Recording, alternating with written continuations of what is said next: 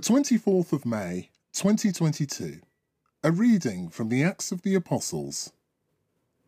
Become a believer, and you will be saved, and your household too. The crowd joined in and showed their hostility to Paul and Silas.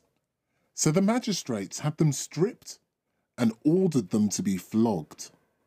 They were given many lashes and then thrown into prison and the jailer was told to keep a close watch on them.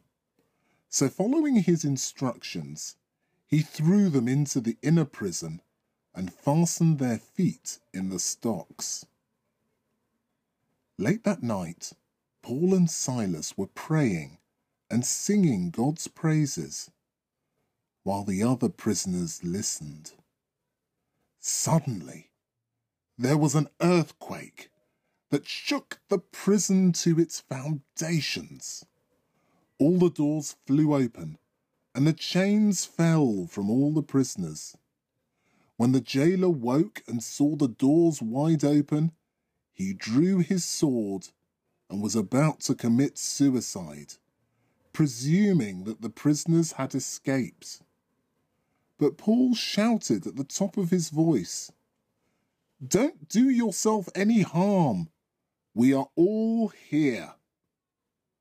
The jailer called for lights, then rushed in, threw himself trembling at the feet of Paul and Silas, and escorted them out, saying, Sirs, what must I do to be saved?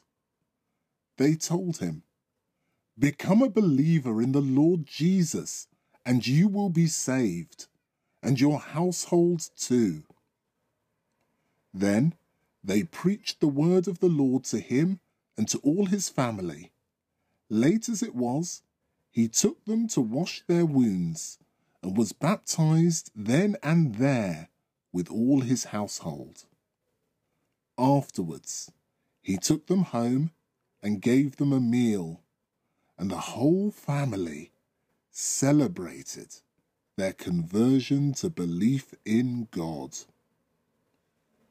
The Word of the Lord.